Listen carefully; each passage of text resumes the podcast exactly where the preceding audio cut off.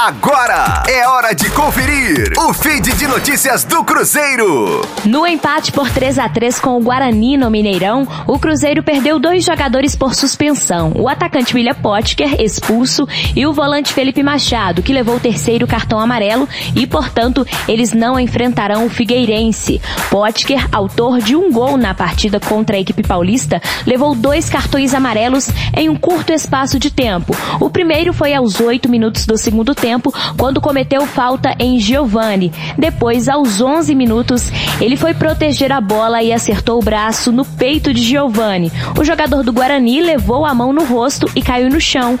O atacante celeste acabou punido mais uma vez e foi expulso.